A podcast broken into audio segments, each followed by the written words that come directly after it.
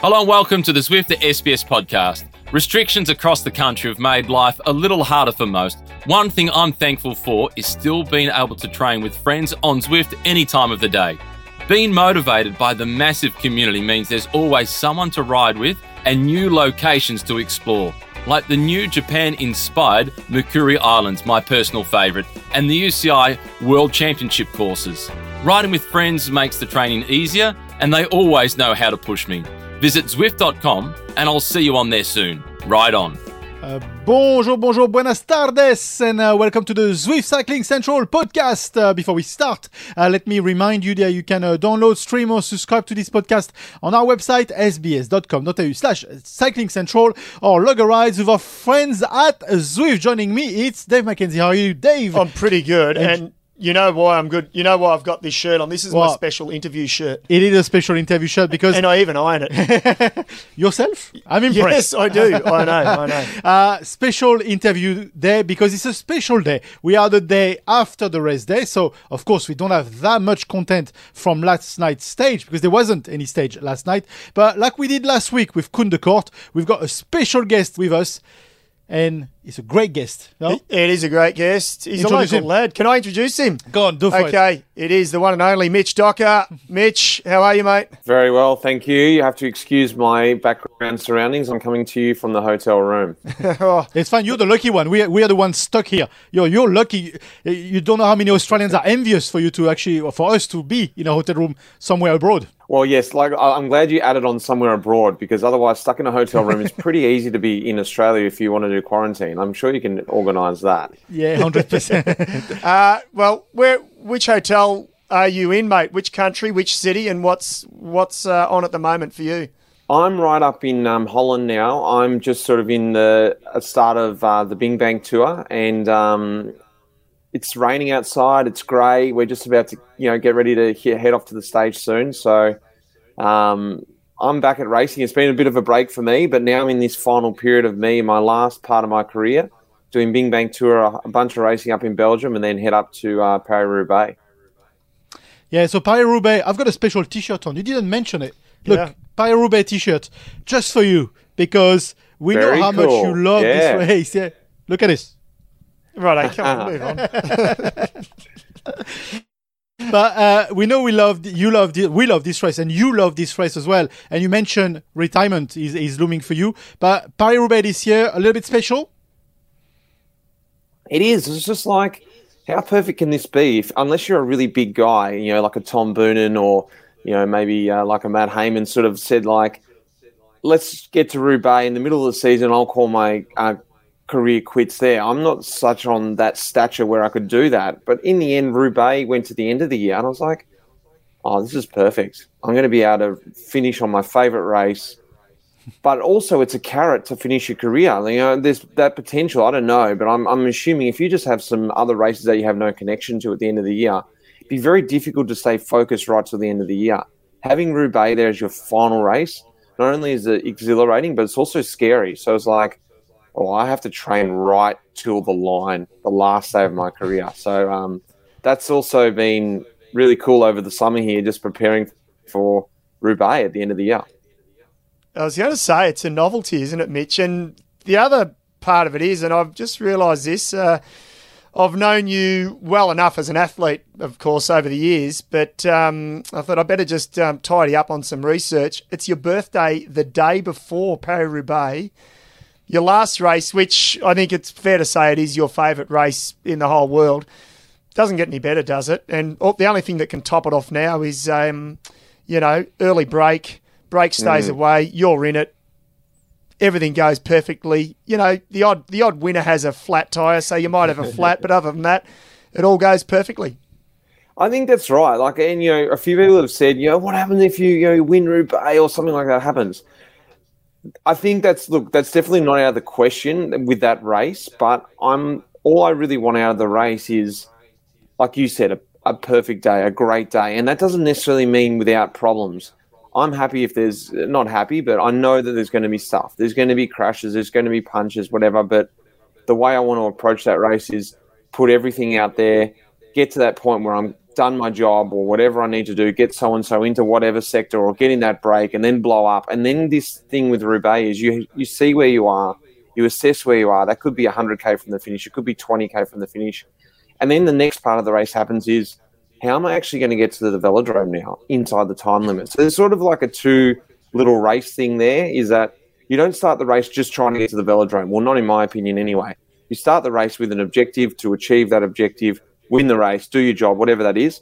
Then you see what happens in the day, and then it's like, all right, now I need to get in. How am I going to do that?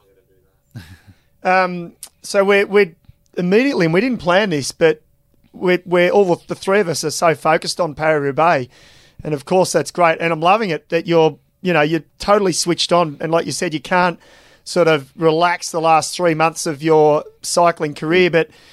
I think we need to go back just a little bit, mate. We need to go back to when you turned pro in 09 and you've raced for three teams throughout your whole career, effectively.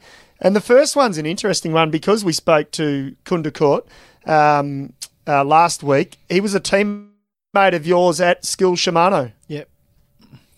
Yeah, he was. Um, he was like a I guess sort of like a fellow Aussie on that team at that point. Um, I wasn't that aware of Koen before. He'd already been pro um, for, I want to say, two or three years before that. So he sort of came into that team, and he was also in a, a more or less a pro team before that, the Rabobank Continental. So he was a very, very experienced guy. Plus, he spoke English perfectly, almost like an Aussie back then.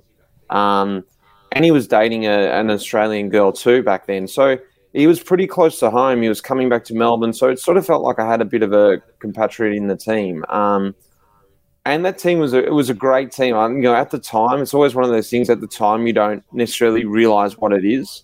You don't necessarily love it. It sort of feels like a hard time, but I look back so fondly on those years, and I think that really did help to shape the length of my career and the style of rider I am. Having those times in a foreign team in a smaller team where you just sort of had to learn your way, fight your way through, and ultimately realize if you wanted to be a pro or not. Um, you know, you didn't have anything too easy, and you just had to, like I said, really work out if you loved it, fight your way through, and ultimately, once you came through that, if you got through, you were sort of set up to on your own feet to continue on for another 10 years or so. And if we just uh, go a bit fast forward, but uh, there's of course the, the link with uh, Matthew Hayman, and now we're talking about Paris Roubaix. Uh, Matthew Hayman was a a, great uh, you know teammate in Team Australia. Here we got a picture on a, from your Instagram, but uh, so you know him very well. Uh, and and how much you get inspired by uh, by his win at Paris Roubaix? Hayman was a very big sort of um, he was a big idol for me throughout my career, and especially in those early days in Skil Shimano. He was in Rabobank and I used to look for Hayman in the classics races. I'd be like, "Where's Hayman? Where is he? Okay, he's about 100 wheels in front of me. I've got to get to Hayman's wheel." And he was a really a, iconic sort of person I'd look for in the races. Okay, he's always in good position. Follow his wheel. Try and be where Hayman is until a certain point until I get dropped. But then once we became teammates, I also looked up to him as a as a teammate because he was a you know a leader in the team, a road captain, if you say that. Um, and I try to sort of look the way he approached things, the way he went about things, and then to go forward to Roubaix that day, it really did give me hope. And this is not to take anything away from Matty, but every so often there's a rider that no one sort of expects. You have to be a very good rider to win Roubaix, but they're not the the rider that wins it multiple times or wins a lot of races. But Matty again gave me this hope, and I, I was in a bit of a crossroads myself in my career. And when, when I heard that Matt had won, I was like, there's hope. There's hope for guys like myself, you know, and that's what keeps you involved in it and wanting to come back and do a race that can defeat you 90% of the times, but it's those 10% of the times that you go to Roubaix and it gives you this hope like, one day I'm going to be up there. And that doesn't necessarily mean holding the rock. Sometimes it's just a good day, finishing top, top 20 or top 30, and you know everything's gone right. And that's that's enough to keep you rolling till the next year.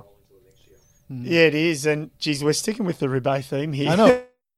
the year, correct me if I'm wrong, Mitch, the year Matty won, that was the year of your nasty crash in the Arenberg Forest. And it's like this classic thing, isn't it? I think you haven't you haven't been a true well, you have, but you'll know what I'm saying. You haven't been a true racer of Roubaix unless you've crashed in the Arenberg Forest. I mean, tell us about that and did it change much of the psyche for you, not just about Roubaix, but about your pro career? Because that was a, as we all know, it was a nasty crash. You recovered from it, thankfully, and you're, you're still racing. But but did it change anything for you? Do, do you suddenly say, whoa, I don't want to take those risks anymore, or this or that? T- talk to us about that.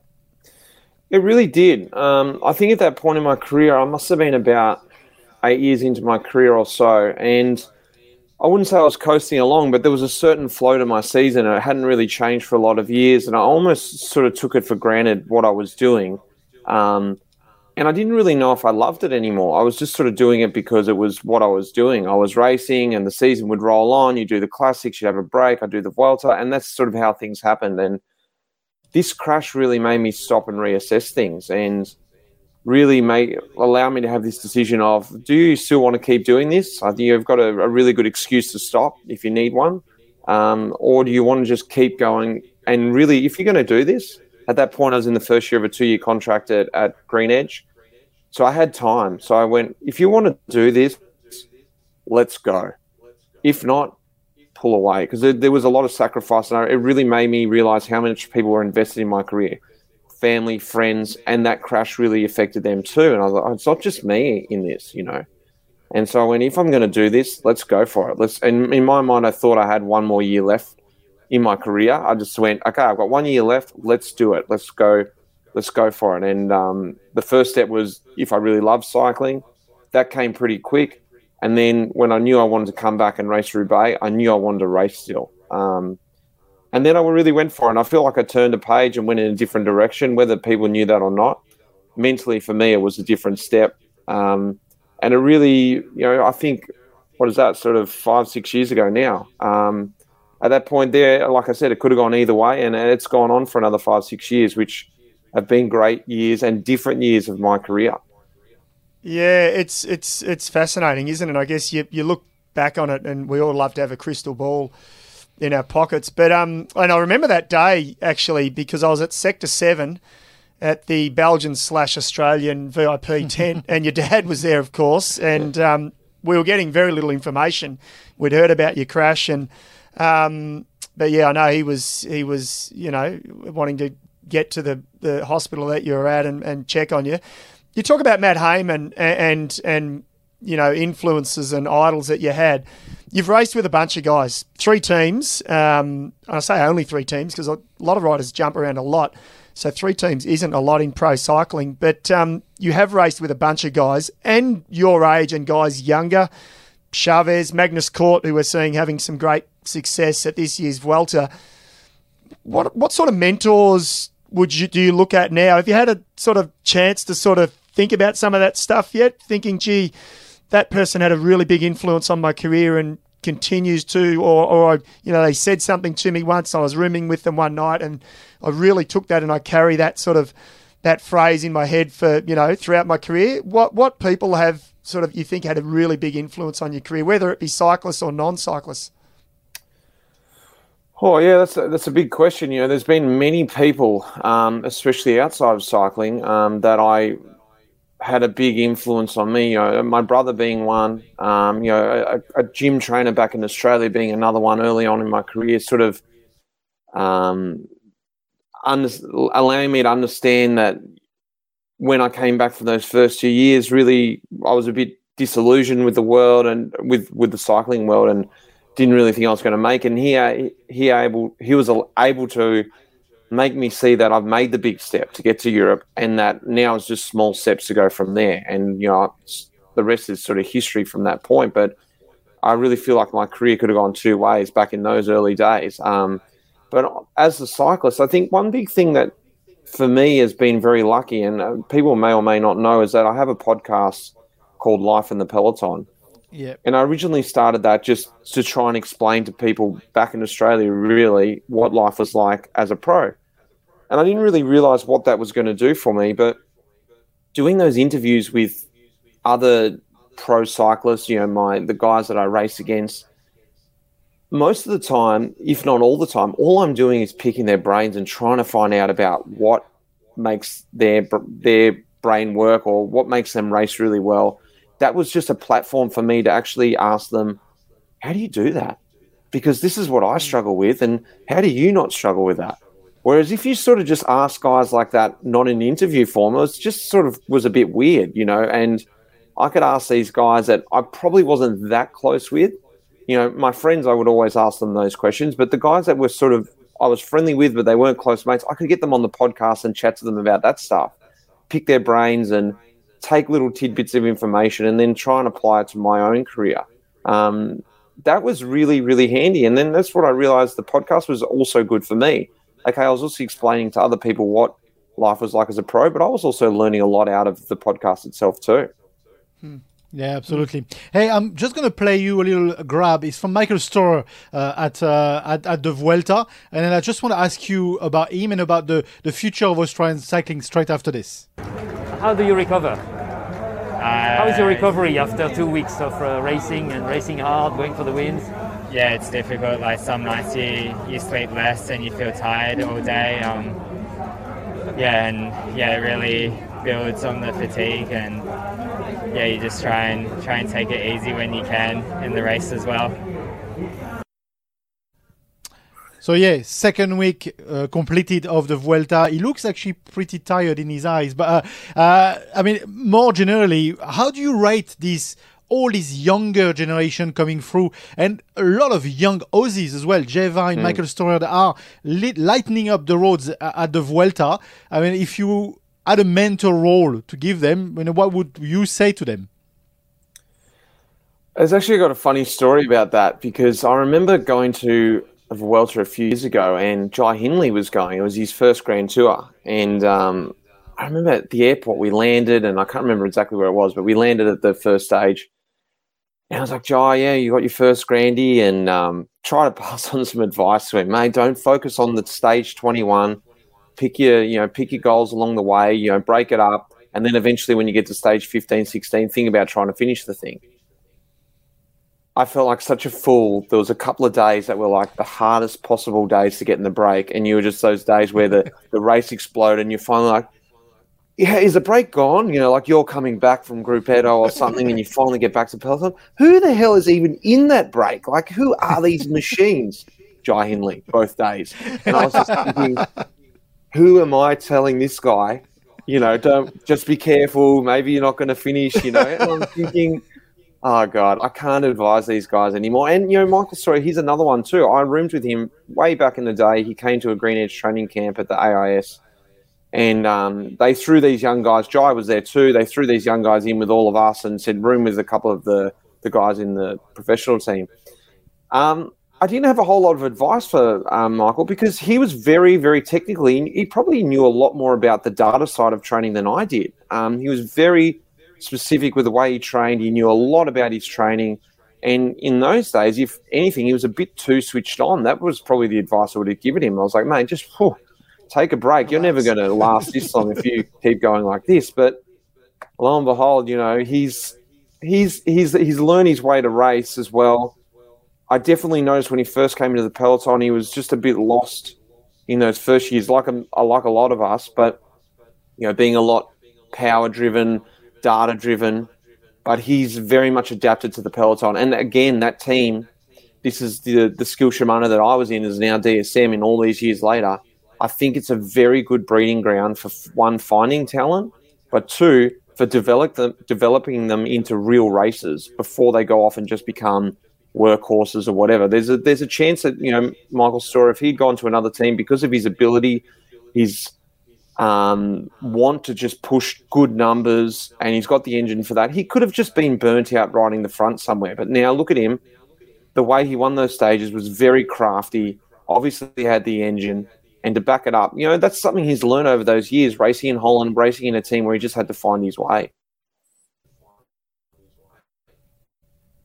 It's it's mate, that is both funny and fascinating. Uh, those stories about Jai and Michael. It's you're you're one of those pros, I guess, in some ways lucky, unlucky too, because you've got this talent that's absolutely breaking the glass ceiling. But you're fortunate that you've seen, I guess we can call it the old school form of training from your very early years as a pro to now. What do you put down the psychology of these younger guys too? Because I think you know you've been around cycling long enough. The old school pros grew up in cycling at a really young age. Their parents raced, or they had an older brother or sister that raced, and they came through. Now we're seeing these young kids literally take up cycling at 17, 18. By 20, they're a pro. Not all of them, but some of them Yeah. are a pro. By 21, they're winning big races. Is it just science? Or, mm. I mean, of course, it's not just science, but what is it? What can you pinpoint it? It's funny, I was trying to get into the head of Tom Pidcock. He was on the podcast as well, and that was something I was trying to ask him. I was like, what is this? You know, are you not intimidated? You know, you just come into these races and just sort of expect that you're going to be there. And because for me, it was a whole lot of intimidation by these older pros that I saw them on TV, and there was going to be a whether I knew there was an element of time before I could feel like I could ride in a certain position in the peloton, before I earned my stripes, before I could do certain things. Not that that was a bad thing. I sort of enjoyed that process. You learnt every phase of the peloton until you got to the the top rung, you could say. Um, and now I think what's changed is these guys have this belief that, well, hang on, I can do the same watts as I always use Chris Froome. I can do the same watts as Chris Froome on a climb. You know, Egan Bernal or whoever it is, um, because you know they can. There's access to the data now. There's the access to Strava. These things where they can compare themselves before they're in the peloton. I want to say back when I was still turning pro, there was a massive element of racing. If you couldn't prove yourself in a race, it didn't really matter what you could do in training. People didn't have that accessibility of what you could do, and it wasn't. It was sort of meaningless, you know. Yeah, I rem- a climb back in Melbourne, Kinglake. There were so many records floating around. No one really knew what the record was. Yeah, William Walker, he did 15 minutes up here. Yeah, but so and so did 14 minutes. And you sort of believe that off myths and stories. Now, unless you've got the Strava, it doesn't mean anything. So, what I'm trying to say is, back in the day, unless you did it on race day, it didn't really matter. So there was a big element of racing, and you learnt that racecraft, and you sort of worked your way into the peloton. It didn't matter if you're an engine or not, as long as you were first across the line. Now Yeah. They look into the data. Guys are getting hired before they know if they can race or not, which is a good or a bad thing. I talked about this in the tour as well. Mm. Some guys are coming in a little bit inexperienced, and they just, I think, are getting this idea of, don't worry, he's got the engine. He'll learn how to race once he's pro. I don't know if that's the right approach, but that also is a bit of that naive approach, which I don't mind. Is that these guys go, well, I'm pro now. I've got the I've got the legs. I'm just going to go without fear and try and win this race, which is sort of nice in a way. Yeah, it's it's Yeah, it's unbelievable. You you got the flip side of this. You got the guys like Jay Vine that were able to actually go into the pro, go into a contract on the back of their data, the data set that they've been they've on the been back pulling. of a virtual race. Yeah, exactly. It's like it blows my mind. You imagine, geez, I'm ancient. I'm completely ancient. Um, yeah, we talked about guys that you've raced with and and races you've done. Four world championships, a com games. This is a hard one, a hard question, I guess. And we look at that picture again with with Matt Hayman. Favorite roommate, favorite teammate. There's a bunch I know, but Oh. who, who do you think's had the biggest impact on you as as a teammate?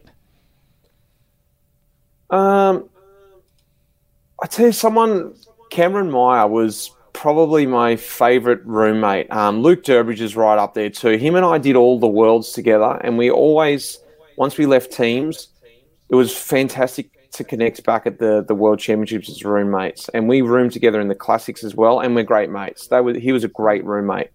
But why I say Cam Meyer is because we always seem to room together in the, the Grand Tours, um, the Giro, and also the Vuelta. Um, and he's just a really great roommate, plus a great guy because he's calculated. You could talk to him about the details of the race, but he had a very, he was very humble.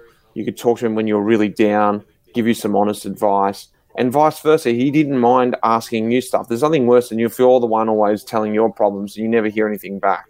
Um, so you could really convey, but also once again, a, a good roommate is someone who can understand it's time to just be quiet and go to bed. So he was a fantastic roommate, a great guy, a really great tactician, and a great cyclist, as we know. He's done a, a million things on the bike, back and forth from the track.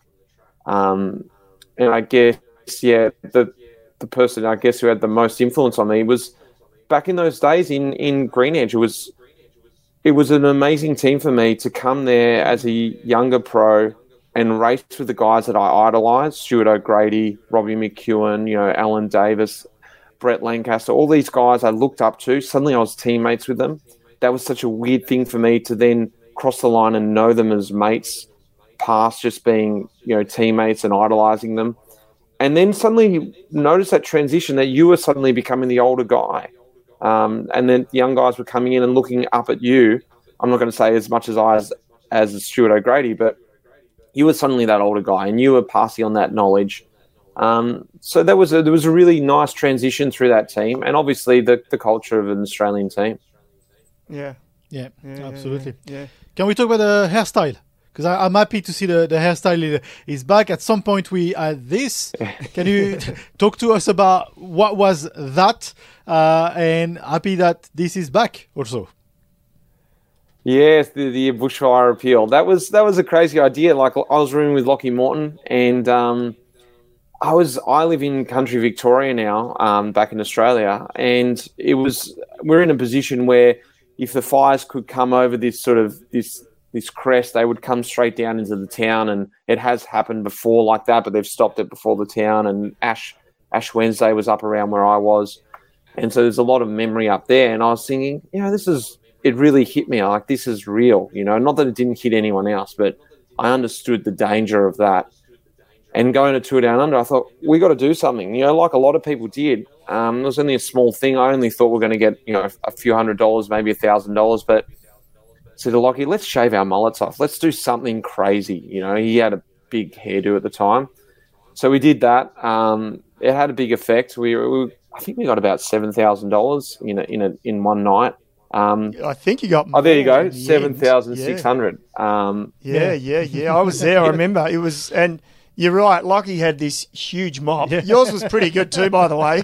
Um, it was, it was, it was done with a live audience. It But- was, it was nice. But just extrapolate on this. The mullet, such a it's coming from me, French guy, but it's such an Australian icon.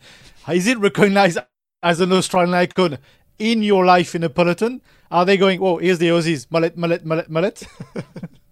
Well, there's actually this. I get more recognised for this. There's a TV show here in Holland called New Kids, um, and it's more or less like a Australian or Dutch version of like an Australian Bogan show. Um, and a lot of people just you know are actually genuinely laughing at me, not with me, at me because they're like, "You look like the most ridiculous show guy in in Holland." Um, but you know, look, the, the real mullet of the peloton is Shane Archbold, and I'm not trying to you know steal any of his thunder. That's the real mullet. I don't want to go that far. That's that's a crazy ass mullet, but I'm just happy to keep it a bit tame. Um, don't know. I don't mind changing things up. You know, shave them off every so often. Shave the mullet off, uh, like we said. So um, it has been an icon look over my career, but it's come and gone over over that time too. Yeah, yeah, yeah. And you're dead right. That's the flying mullet. Yeah. That's Shane Archbold. He, he holds that. Uh, Mitch, finally, before we wrap up, what's in store? I, I understand you're moving with your wife and two kids back to Oz at the end of the year, hopefully, if, if we let, if our government decides to let you back in. Um, what's what's the plans? Are you one of those guys that have meticulously planned retirement and planned what you will do for the future, or take a bit of time out, drink some coffee at the coffee shops in Melbourne when they open up? What's what's the plan? I yeah, look, I did have this idea of doing stepping straight into something. You know, throughout my whole career, you always get asked that question. It's always nice to have an answer ready, um, and I always had an answer ready. I wanted to set up a place up where I lived, and I guess I'm not. I haven't gone off that idea, but someone gave me some advice not too long ago and said, "Look, if I can give you any advice, don't step straight into another career straight off this career. Give yourself time to find out who you are, not as a pro." Um, or you know just understand who you are moving back to Australia. So I have got some things obviously to keep things ticking over. Um, I've just stepped into this um, business with EF called EF Coaching. I'm starting to do some coaching now, and you know I'm not too sure whether that's going to be something I want to do full time or for a long time. I just thought you know I'll give that a shot. Um, and you know I do want to just give myself that chance to work out what I'm doing. I'd love to do some stuff in the cycling media, um, and then actually try and do something away from cycling and see what you know. Maybe I do want to step completely away from it. I doubt that'll be the case. It's something I love, but I think I do want to go down and and do something that is completely different and challenge myself. You know, work at a cafe or I don't know, go back to, to my old high school and, and do some coaching or something like that. It's just, I do need to experience something outside of the small bubble of cycling, I think, to see the real world and, and get a bit more of reality to things. Yeah, Yeah, I'm, well- I'm sure we can uh, pull a few ranks and uh, and ask a few. Uh, you know, people around. If you want to send your CV, I think you. No, no. Look, I, I, I any any ex pros who want to gig at SBS, you hand them to me, and I'll totally. I put them in this cabinet like it, well. Actually, I put it in the first bin I walk past. There's no jobs going at SBS, mate. So look, if there is anything comes up, I'll let you know. A little bit protective. Oh, mate, I have, I have built this. I have built this wall around my role here, and I'm not stupid. All these guys who have way better CVs than I ever had. Um, Mitch, finally, the wind is going to be in your in your back on October three. I know that much. Win, lose or draw. But you're going to have a great day, and we wish you all the best for your final race, mate. We, of course, will be showing it live, and we can't. I can't wait to see you on the pave. Oh, I can't wait to be there and um, drink a cold beer in the middle of Velodrome afterwards. Absolutely. Thank you. Thanks, guys. Thanks, guys. Thanks, Mitch. Brilliant. So that was Mitch. Uh, so all, all good, all good. Great podcast today. Yeah, look, he's a he's a legend. He's he's had an amazing career, and like like every pro, the Yeah. highs and lows. But he's a humble guy, and, and look forward to catching up with him back in Melbourne. So we might get him 100%. in the hot seat here live. I think I'll tell him he can send me his CV, not to you. You know. Sure, sure. Uh, very quickly, because there is racing on back tonight. There is a stage of the Vuelta. Uh, when you see a stage like this, what do you think? Uh, there's a small climb in the middle. It's only a category three. It's almost mid stage. So, look, I think it's a potential day for the sprinters. However, the sprinters' teams will be a bit tired. So, it could be an opportunist move. A breakaway Yeah. could win the day. Yeah. okay, We'll see. well, we'll see, and you'll be commentating this with. We'll Matthew do with Matty Keenan. Keenan. Yes, we're looking forward to this final week. It's not done. Yeah. A lot of Oh, racing no. to come. Absolutely. Thank you for uh, joining us today. This was the uh, Zwift Cycling Central podcast. Before we go, let me remind you that you can uh, download, stream, or subscribe to our podcast on our website, sbs.com.au slash cycling central, or log a ride with our friends at Zwift. Before we go, a quick word from our sponsor Zwift. La Vuelta is all about climbing, so why not try Geraint Thomas's athlete workout? Fun is flying uphill. A great pillar of any climbing is muscular endurance, and believe me when I say that's what you'll get. Testing yourself on training plans alongside world class cyclists is what makes Zwift so exciting. I can't wait to show my mates the fitness I've been able to build at home. All you need is a bike, trainer, and the Zwift app. Visit Zwift.com, and I'll see you on there soon. Ride on.